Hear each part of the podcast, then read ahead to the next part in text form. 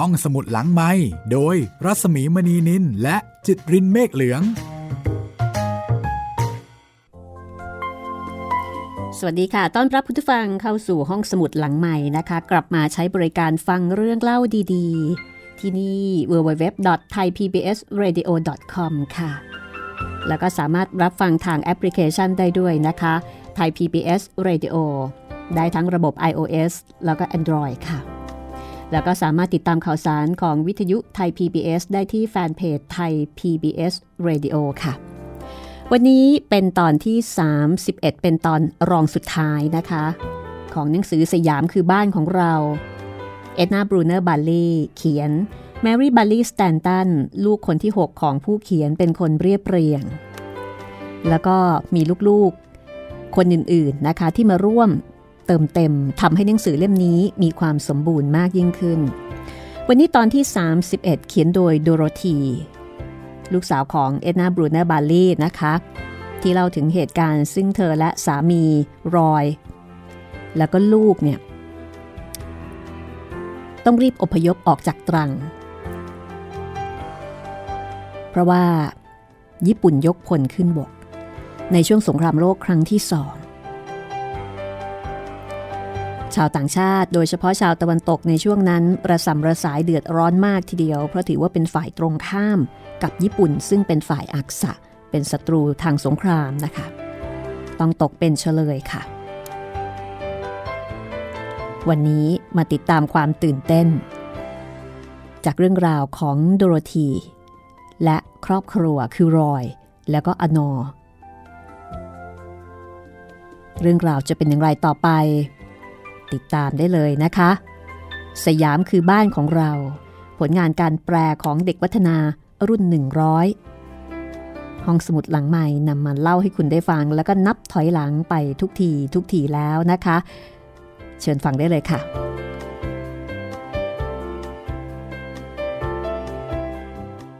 ดูโรธีบอกว่า เธอได้รับคำสั่งให้ออกไปจากที่นั่น แต่สามีคือรอยเลือกที่จะอยู่ต่อไป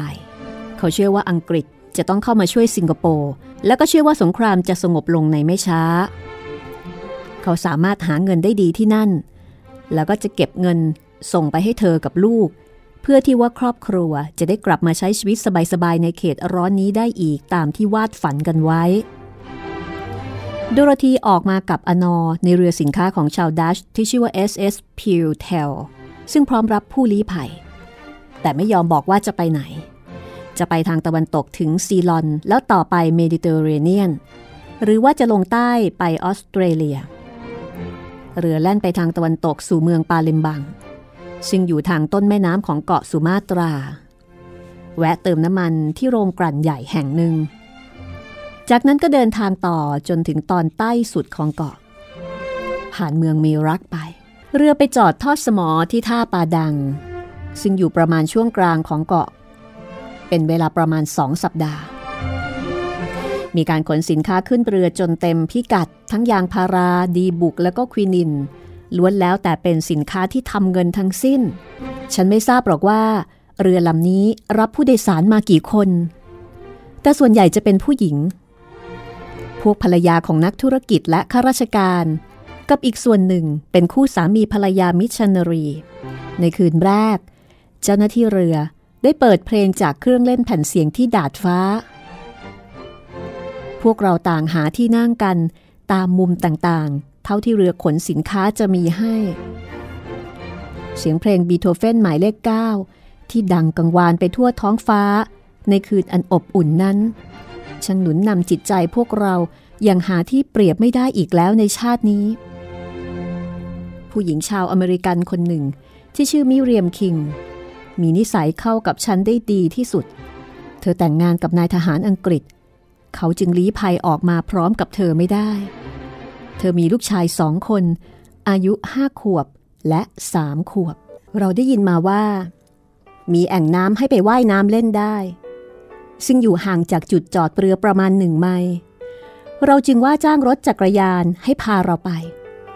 และมันก็กลายเป็นกิจวัตรประจำวันของเราไปเลย สระว่ายน้ำของเราเป็นแอ่งหินธรรมชาติที่สวยมาก รองรับน้ำตกที่ไหลมาจากผาสูง มีต้นเฟิร์นยักษ์ และพืชเขตร้อนอื่นๆ ขึ้นปกคลุมอยู่เต็มผานั้น และมีร่มเงาของต้นไม้สูงใหญ่ ช่วยบังแสงอาทิตย์อันร้อนแรงให้เราด้วย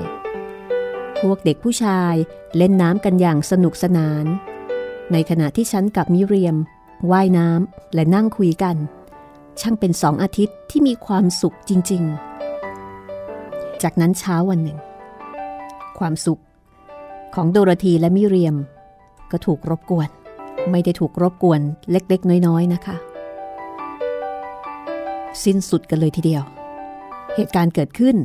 เมื่อมีเครื่องบินกลุ่มเล็ก ๆ กลุ่มหนึ่ง มาบินอยู่เหนือศีรษะ เป็นเครื่องบินของพวกญี่ปุ่น โดโรธีกลัวจนสะท้าน เพราะนั่นหมายถึงอันตรายกำลังเข้ามาใกล้ แต่ก็ไม่มีทางจะทำอะไรได้ เช้าวันถัดมา ในขณะที่เธอเพิ่งจะอาบน้ำให้ลูกเสร็จ ตัวเธอเอง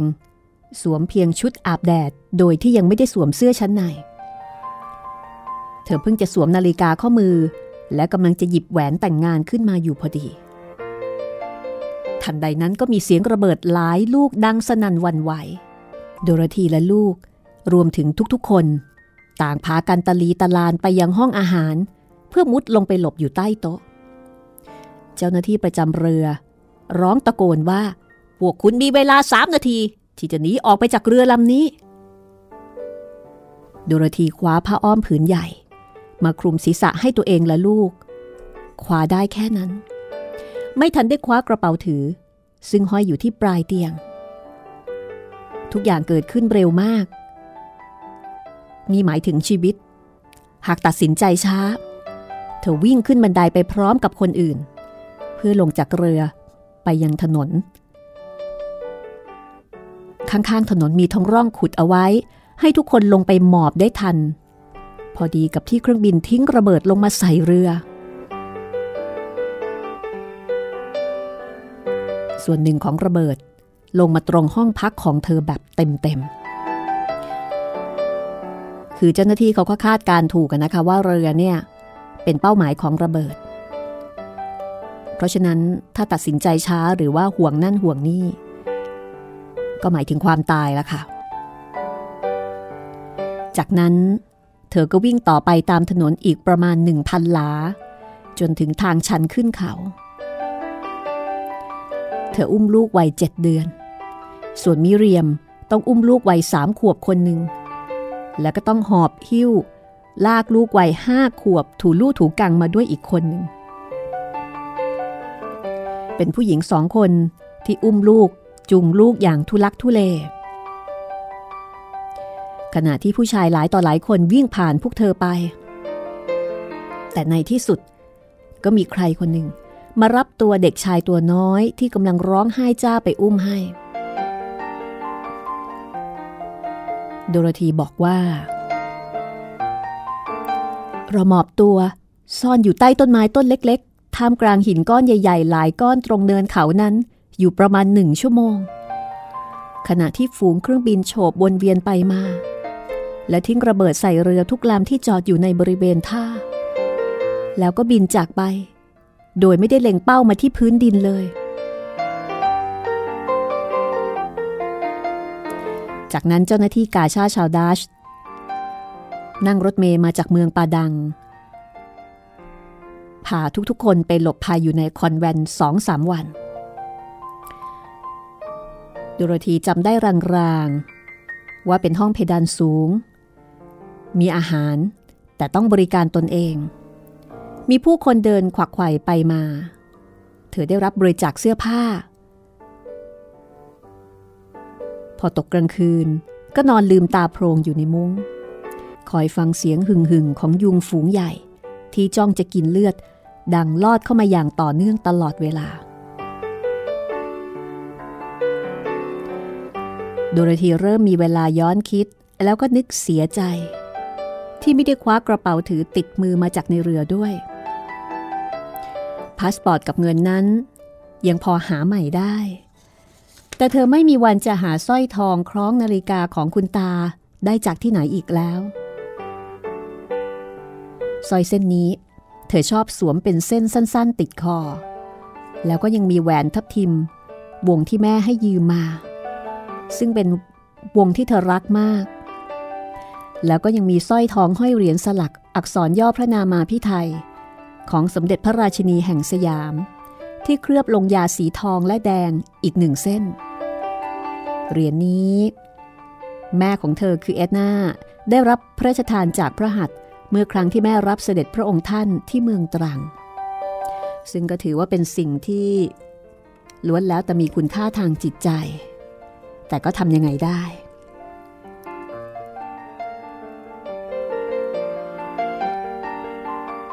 อนนี้ เธออยู่ในเกาะสุมาตรา ซึ่งมีถนนเพียงไม่กี่สาย สายหนึ่งออกจากบาดังตัดข้ามภูเขาสูง ไปจนเกือบถึงชายฝั่งทะเล ระบบรถเมย์ก็ยังโบราณมาก โรงแรมระหว่างทางก็อยู่ห่างกันประมาณหนึ่งวันเดินทาง ผู้ลี้ภัยจึงต้องถูกส่งต่อไปทีละกลุ่มทีละกลุ่ม เท่าที่จะหารถและที่พักรองรับได้ เธอต้องรอให้ถึงคิวอย่างอดทน โดยที่ไม่มีอะไรทำนอกจากดูแลลูกไปวันๆเท่านั้นเอง การเดินทางช่วงนี้กินเวลาหลายวันอยู่ ทิวทัศน์สองข้างทางเป็นป่าที่สวยงาม มีบ้านไม้หลังใหญ่ที่มีหลังคาโค้ง แต่ละครั้งที่รถจอดพัก เธอมักจะมีเรื่องของลูกให้ต้องวุ่นวายอยู่เสมอ บางทีก็เปลี่ยนพ่ออ้อมบ้าง ป้อนอาหารบ้าง และบ่อยครั้ง เธอไม่มีเวลาที่จะกินอาหารเลย เธอเดินทางด้วยรถเมย์มาถึงเมืองเมืองหนึ่ง ซึ่งอยู่กลางสวนยางพารา ที่นี่เป็นจุดเริ่มต้นของเส้นทางรถไฟไปสู่เมืองชายฝั่งทะเลที่อยู่ปลายสุดของเกาะสุมาตรา ที่นี่ ชาวอังกฤษครอบครัวหนึ่ง ซึ่งอาศัยอยู่ในสวนยางพารา ได้ข่าวว่ามีภรรยาของนายทหารอังกฤษเดินทางมากับรถไฟขบวนนี้ด้วย พวกเขาจึงเชิญให้มิเรียมไปพักที่บ้านของเขา แล้วก็รวมมาถึงโดโรธีซึ่งเป็นเพื่อนมิเรียมด้วย และมันก็เป็นการพักผ่อนที่สุขสบาย เพราะว่าบ้านพักใหญ่โตมโหฬารมีคนรับใช้หลายคน ที่คอยดูแลบ้านให้เรียบร้อย มีอาหารรสเลิศส่วนที่งดงาม ไปจนถึงความรู้สึกมั่นคงปลอดภัย ส่วนผู้ลี้ภัยคนอื่นๆ ก็ต้องแยกย้ายกันไปพักตามโรงแรมรถไฟตามที่นั่นที่นี่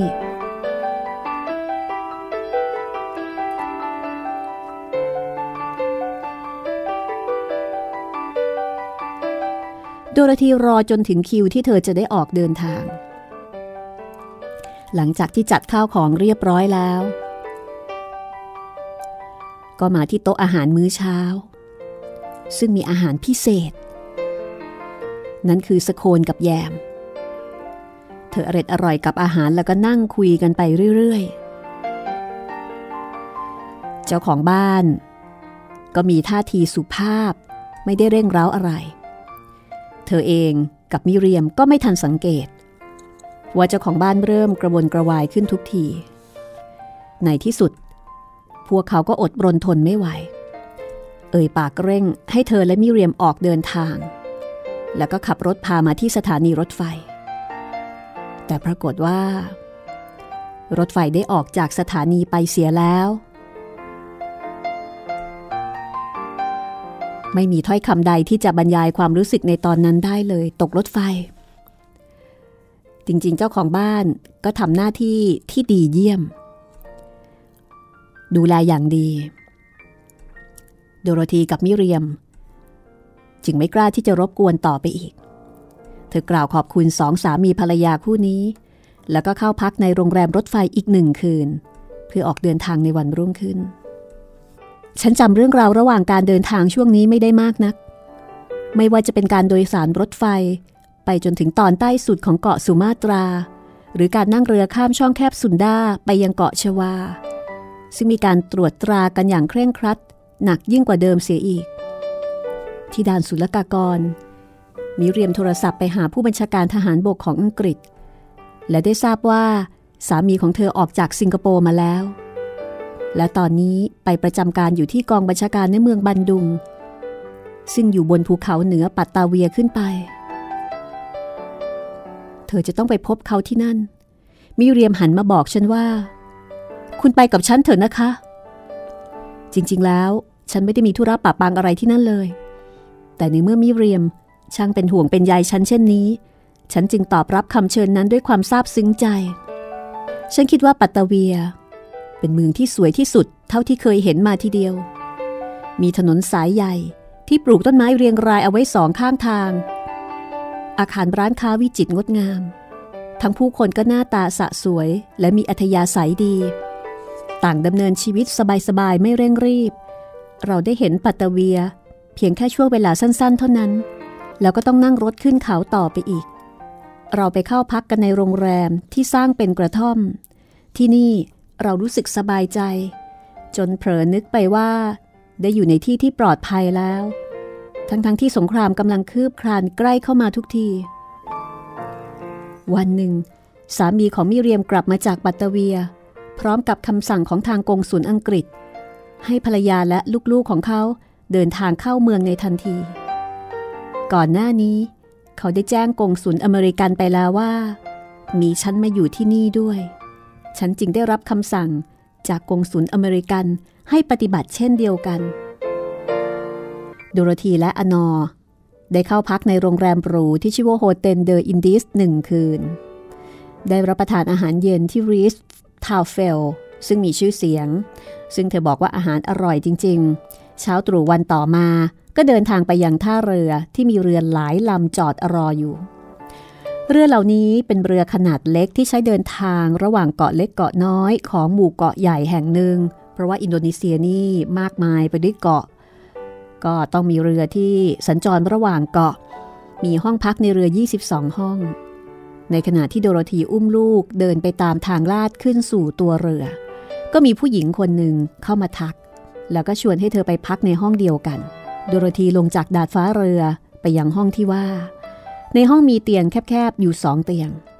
มีช่องหน้าต่างกลมๆเล็กๆ อยู่หนึ่งช่อง แต่ถูกปิดเพื่อพรางแสง แล้วก็มีผู้หญิงอีกคนหนึ่งนั่งอยู่กับลูกของเธออยู่แล้ว ผู้หญิงสามคนกับเด็กที่ร้องกระจองอแงอีกสามจะอยู่ด้วยกันในห้องสี่เหลี่ยมเล็กๆ ที่ทั้งร้อนแล้วก็ชื้นเช่นนี้ โดโรธีไม่แน่ใจ เธอเดินกลับออกมาในทันที แล้วเอากระเป๋าสองสามใบไปวางบนม้ายาวในห้องอาหาร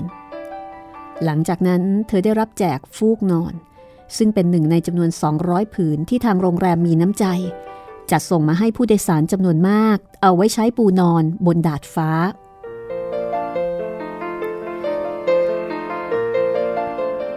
เธอจับจองพื้นที่ตรงท้ายเรือได้ เป็นบริเวณเหนือห้องเครื่อง แต่ใกล้กับบันไดที่จะลงไปยังห้องน้ำผู้หญิงด้านล่าง นั่นคือส่วนที่ดีของทำเลที่แสนจะแย่นะคะเพราะว่าอยู่ใกล้ห้องน้ำ คืออยู่ท้ายเรือ ซึ่งกระเด้งกระดอนตามแรงคลื่น มีกลิ่นควันกลิ่นห้องน้ำแล้วก็ทำให้โดโรธีเนี่ยเมาเรือมาก แทบจะลุกจากที่นอนไม่ไหวเลย เว้นแต่ลงไปห้องน้ำโดโรธีหมดสภาพ ลูกเรือคนหนึ่งต้องมาช่วยซักผ้าอ้อมให้ เธอไม่รู้ด้วยซ้ำนะคะว่าเขาเสิร์ฟอาหารอะไรกันที่ไหนบ้างเพราะว่ากินอะไรไม่ได้เลยอยู่หลายวันคือเมาเรือนหนักที่สุด หนักที่สุดในชีวิต อย่างที่ไม่เคยเป็นมาก่อน 9 วันแห่งการเดินทางอันทุกทรมานสิ้นสุดลง เมื่อเรือมาถึงเมืองบันเบอรี่ทางฝั่งตะวันตกของออสเตรเลียค่ะ เมืองนี้อยู่ห่างจากเพิร์ทประมาณ 90 ไมล์ โดโรธีเข้าพักในโรงแรม โดยมีมิสซิสไดดัมและลูกสาวอายุราว9-10 เดือนที่ชื่อดีดีนายแพทย์ประจำเรืออาสานั่งรถไฟไปเพิร์ท เพื่อรายงานให้กงสุลอเมริกันได้ทราบว่า เธอได้มาถึงแล้ว เขากลับมาพร้อมกับคำสั่งว่า ให้รีบจับรถไฟขบวนเที่ยงคืนไปยังเพิร์สซึ่งจะไปถึงที่นั่นประมาณ7โมงเช้าก็เรียกว่าพ้นเขตอันตรายแล้วนะคะ มาถึงที่ออสเตรเลียแล้ว ผ่านการเดินทางที่ทุกทรมาน ไม่ต้องตกเป็นเฉลยสงคราม เรื่องราวจะเป็นอย่างไรต่อไป พักสักครู่ ห้องสมุดหลังไม้โดยรัสมีมณีนินและจิตรินเมฆเหลือง คุณกำลังติดตามห้องสมุดหลังใหม่นะคะ สยามคือบ้านของเรา ทางวิทยุไทย PBS ค่ะ มีช่องทางการรับฟังหลายช่องทางนะคะ ไม่ว่าจะเป็นเว็บไซต์ thaipbsradio.com หรือว่าทางแอปพลิเคชัน Thai PBS Radio ได้ทั้งระบบ Android แล้วก็ iOS นะคะ แล้วก็มีแฟนเพจ Thai PBS Radio ให้คุณได้ติดตามข่าวสารความเคลื่อนไหวต่างๆด้วย และถ้าต้องการติดต่อกับผู้จัดเป็นการส่วนตัว ติดต่อได้ทาง Facebook รัศมีมณีนินนะคะ R A W S A M W E M A N W E N I L หรือว่าค้นจากชื่อภาษาไทยadd friend แล้ว inbox ไปบอกกันนิดนะคะ ว่ามาจากรายการห้องสมุดหลังใหม่ค่ะ มาฟังกันต่อนะคะ โดโรธีและอนอรอนแรม มาถึงออสเตรเลีย ปลอดภัยแล้วนะคะ ในขณะที่สามีคือรอย ยังอยู่ที่สิงคโปร์เพื่อทำงานให้กับรัฐบาลอังกฤษ โดยมีหน้าที่หาซื้ออาหารและก็ของจำเป็นอื่นๆ มาเก็บกักตุนเอาไว้ในโรงพยาบาลทุกแห่ง รอยพักอยู่กับผู้ชายกลุ่มหนึ่งซึ่งทำงานต่างๆกันไป และได้เพื่อนสนิทเป็นชาวออสเตรเลียที่ชื่อทมชื่อทอมมี่ สิงคโปร์ถูกโจมตีเป็นรายวันค่ะ เครื่องบินทิ้งระเบิดรุกถี่ขึ้นเรื่อยๆ มีผู้คนบาดเจ็บล้มตายจำนวนมาก พวกผู้ชายอังกฤษตัดสินใจอยู่ทำหน้าที่ของพวกเขาต่อ แต่รอยและทอมมี่ไม่เห็นความจำเป็นที่จะต้องซื่อสัตย์ต่อหน้าที่ถึงเพียงนั้น จึงเริ่มวางแผนที่จะหนีออกจากสิงคโปร์ด้วยกัน ชายคนหนึ่งในกลุ่ม ได้เสนอให้ทั้งคู่ใช้เรือของเขา ซึ่งจอดทอดสมออยู่ที่ท่าเรือ เพราะคิดว่าเขาคงจะไม่มีโอกาสได้ใช้มันอีกแล้ว ทั้งสองออกเดินทาง โดยมีไข่ต้มหนึ่งโหลและบรันดีหนึ่งขวดเป็นสเสบียง แล้วก็มีโพแทสเซียมเปอร์มังกาเนตสำหรับพรางสีผิวให้คล้ำขึ้น พวกเขาไม่มีทั้งแผนที่แล้วก็ไม่มีเข็มทิศ เดินทางด้วยเรือแต่ไม่มีแผนที่ และที่สำคัญไม่มีเข็มทิศ น่ากลัวมากนะคะ เมื่อไปถึงกลางทะเล ก็เห็นฝูงเครื่องบินบินผ่านเหนือศีรษะไป และเมื่อหันกลับไปมองที่ชายฝั่งอีกครั้ง ก็เห็นระเบิดหลายต่อหลายลูก ถล่มอ่าวจอดเรือที่เขาเพิ่งจะจากมาได้เพียงครึ่งชั่วโมง จนไม่เหลือสภาพเดิม คืออ่าวนั้นเละไปเลย วันนั้นเป็นวันที่ 11 เดือนกุมภาพันธ์ ปีคริสต์ศักราช 1942 จะเรียกว่าปาฏิหาริย์ก็คงได้ รอยและเพื่อนๆ ไปถึงเมืองปาดังในอีกหนึ่งสัปดาห์ถัดมา เขาได้เห็นซากเรือหลายลำที่ถูกไฟไหม้จึงตามหาตัวนายกเทศมนตรีของเมืองเพื่อสอบถามข้อมูล ซึ่งนายกเทศมนตรีก็บอกว่า คนส่วนใหญ่หนีรอดไปได้ แต่ในขณะที่พูด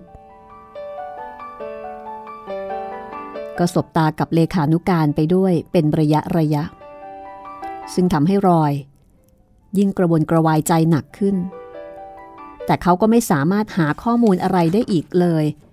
เกี่ยวกับเรือที่ถูกระเบิดไปเมื่อเดือนที่แล้ว นั่นก็คือ เรือที่โดโรธีและลูก โดยสารมานั่นเอง จำได้ใช่ไหมคะ เรือโดนระเบิด ก่อนที่โดโรธีกับลูกเนี่ย จะอพยพลงมานิดเดียว เพราะมีเวลาเพียงแค่สามนาที พอออกมาได้ เรือก็ถูกระเบิดโจมตี สมัยก่อนไม่สามารถจะส่งข่าวสารถึงกันได้ รอยก็พยายามจะหาข้อมูล แต่ก็ไม่ชัดเจน ที่ท่าเรือ มีเรือพิฆาตของอังกฤษจอดอยู่หลายลำ รอยกับทอมมี่ต้องการที่จะใช้เรือพวกนี้ เป็นหนทางหนีออกไปจากเกาะสุมาตรา และเพื่อไม่ให้ขัดกับกฎเกณฑ์ของกองทัพเรืออังกฤษ ทั้งสองจึงสมัครเข้าเป็นลูกเรือ โดยรอย เป็นเจ้าหน้าที่เทคนิคการแพทย์ ไม่กี่วันต่อมา เรือพิฆาตนี้ก็ไปถึงท่าเรือของเมืองจารัจจาบในเกาะชวา ซึ่งจากที่นั่นเขาได้ส่งโทรเลขไปยังกงสุลที่ปัตตเวีย ปัตตเวียนี่ก็คือจาการ์ตานะคะ เป็นชื่อเรียกในสมัยก่อน แล้วก็ได้รับทราบข่าวดีในอีกหนึ่งสัปดาห์ถัดมา ว่าภรรยาและลูกคือโดโรธีและอนอเนี่ยปลอดภัยดี และกำลังเดินทางไปออสเตรเลีย แต่ก็มีเรื่องน่าหงุดหงิดเกิดขึ้น รอยต้องการเรือเพื่อเดินทางต่อ มีคนบอกว่าเรือกำลังจะออกจากท่า แต่พอไปถึงปรากฏว่าเรือออกไปแล้วหลายชั่วโมง เพราะว่ากำหนดเวลาเข้าออกของเรือแต่ละลำไม่แน่นอน เอาแน่เอานอนไม่ได้ เพื่อทำลายแผนการโจมตีของฝ่ายศัตรูนั่นเอง คือไม่สามารถที่จะทำอะไรเป็นเวลา เรือโดยสารของอังกฤษที่ชื่อว่า City of Manchester เป็นเป้าหมายต่อไป ที่รอยคิดว่าเขาน่าจะโดยสารไปด้วยได้ แต่เรือก็ชิงออกไปก่อนซะอีก หลังจากนั้นอีกสองสามวัน พวกเขาจึงได้โดยสารไปกับเรือลำเล็กๆ ที่ใช้แล่นระหว่างเกาะต่างๆ เรือลำนี้บรรทุกทหารออสเตรเลียจำนวน 200 นาย ที่ถูกจับเพราะหนีทหารแล้วก็ต้องกลับไปขึ้นศาลหลังจากขึ้นเรือได้ไม่นาน ทุกคนบนเรือก็ได้ยินเสียงบึ้มดังสนั่นมาจากระยะไกล มีรายงานตามมาภายหลังนะคะ ว่าเรือนี้ถูกตอปิโดจมลง และทุกคนในเรือตายหมดค่ะ ก็เรียกว่ารอดตายมาแบบฉิวเฉียด การเดินทางไปยังออสเตรเลียของรอย ไม่ราบรื่นนะคะ มีเพียงคอนบีฟกับขนมปังกรอบ แล้วก็น้ำชาเป็นอาหารทุกมื้อตลอดการเดินทาง 7-8 วัน รอยและทอมมี่มาถึงฟรีแมนเทลเมืองท่าของเพิร์สในวันที่ 9 เดือนมีนาคม ปีคริสต์ศักราช 1942 รอยถามเจ้าหน้าที่ ว่าจะตามหาลูกเมียได้อย่างไร เจ้าหน้าที่ชี้ให้เขาไปค้นหาเอาเองจากกองกระดาษพิมพ์ดีด ซึ่งกองเป็นตั้งๆ มีรายชื่อผู้ลี้ภัยที่มาขึ้นฝั่งที่นี่เป็นแถวยาวเหยียด รอยค้นหาชื่อของโดโรธีบนกระดาษทุกหน้า จนกระทั่งเกือบจะถึงชื่อสุดท้ายอยู่แล้ว เขาจึงเห็นนามสกุลบักเนล แต่ชื่อกลับไม่ใช่โดโรธี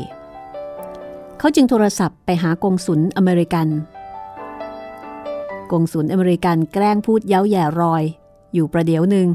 ก่อนที่จะบอกว่าโดโรธีสบายดี แล้วก็แนะนำว่าเขาควรจะทำอย่างไรต่อไป ในระหว่างนั้นโดโรธีกับมิสซิสไดดัมและลูกๆกำลังจับรถไฟขบวนเที่ยงคืนมุ่งหน้ามาอย่างเพิร์สเมื่อมาถึงขณะที่ยังคงนั่งรออยู่ในตู้รถไฟเพื่อคอยฟังคำสั่งต่อไป ทันใดนั้นเอง โดโรธีก็ยินเสียงเรียกชื่อเล่นของเธอว่าดัฟ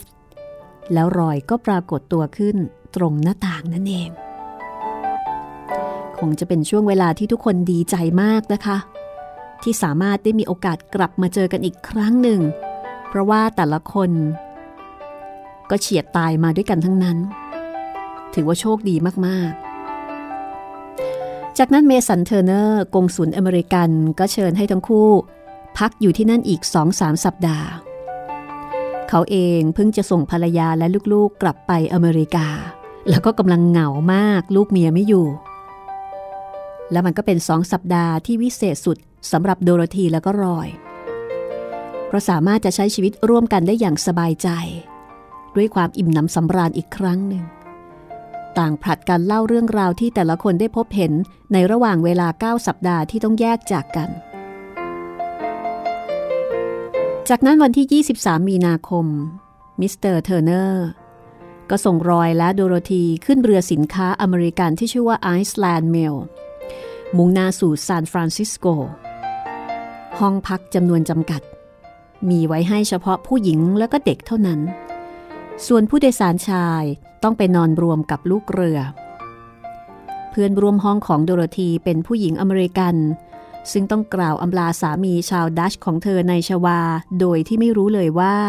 เธอจะมีโอกาสได้พบกับเขาอีกหรือไม่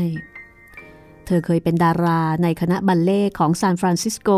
แล้วก็มีลูกสาวเล็กๆหนึ่งคน เรือออกจากเพิร์สมุ่งลงใต้ ออมเกาะทัสมาเนีย เบียนออกนอกเส้นทางที่เคยใช้ประจำ เพราะว่ากลัวอันตรายจากเครื่องบินที่จะมาทิ้งระเบิด ดังนั้นจึงใช้เวลาไปร่วมหนึ่งเดือน กว่าจะกลับถึงบ้านที่แคลิฟอร์เนีย เมื่อกลับมาถึงแครมอนต์ในอาทิตย์สุดท้ายของเดือนเมษายนปีคริสต์ศักราช 1942 โดโรธีจึงได้ทราบว่า พ่อถูกจับเป็นเฉลย และถูกคุมขังอยู่ในค่ายกักกันของพวกญี่ปุ่น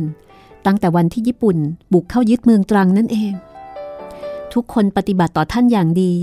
ส่วนหนึ่งเป็นเพราะท่านเป็นมิตรที่ดีของคนไทยมาเป็นเวลายาวนานแล้ว และอีกส่วนหนึ่ง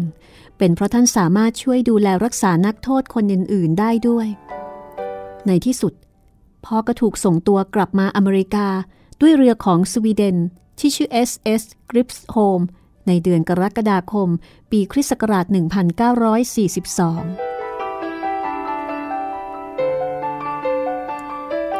จากการที่ท่านเคยทำงานในเขตร้อนอย่างแข็งขันมาหลายปี แล้วต้องกลับกลายมาเป็นคนว่างงาน ปราศจากเป้าหมายในชีวิตเช่นนี้ทำให้พ่อดูแก่ลงไปมากทีเดียว ถึงกระนั้นท่านก็ยังเอาสามารถชนะฉันได้ เมื่อเราเล่นเทนนิสด้วยกัน และสามารถเดินขึ้นบันไดตั้งร้อยห้าสิบขั้นได้ โดยไม่ต้องหยุดพักด้วย พ่อจะเดินทางไปพักอยู่กับสมาชิกในครอบครัวแต่ละคนเป็นระยะระยะมากบ้างน้อยบ้าง และช่วงหนึ่ง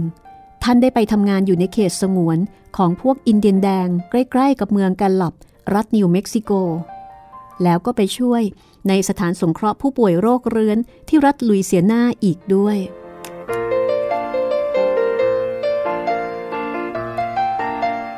โดโรธีบอกว่า พ่อกับแม่ คือหมอคอนแล้วก็เอ็ดนา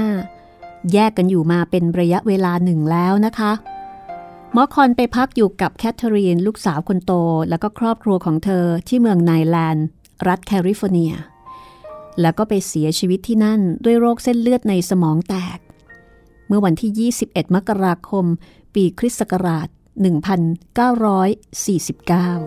1949 ในขณะที่เอ็ดนาแม่ของโดโรธีกลับไปประเทศไทย ตั้งแต่ปีคริสต์ศักราช 1947 แล้ว และขณะที่หมอคอน พ่อของโดโรธีเสียชีวิตนั้น เอ็ดนาแม่ของเธอพำนักอยู่ที่เชียงใหม่ ข้อมูลมีเพียงแค่นี้นะคะ อ่านแล้วดิฉันเองก็ยังสงสัยว่า แยกกันอยู่เฉ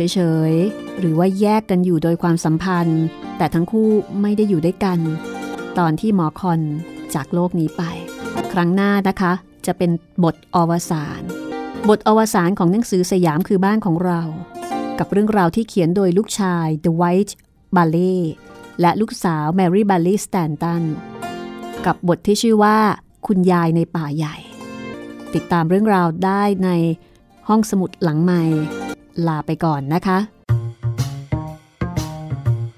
ห้องสมุดหลังไม้โดยรัสมีมณีนินและจิตรินเมฆเหลือง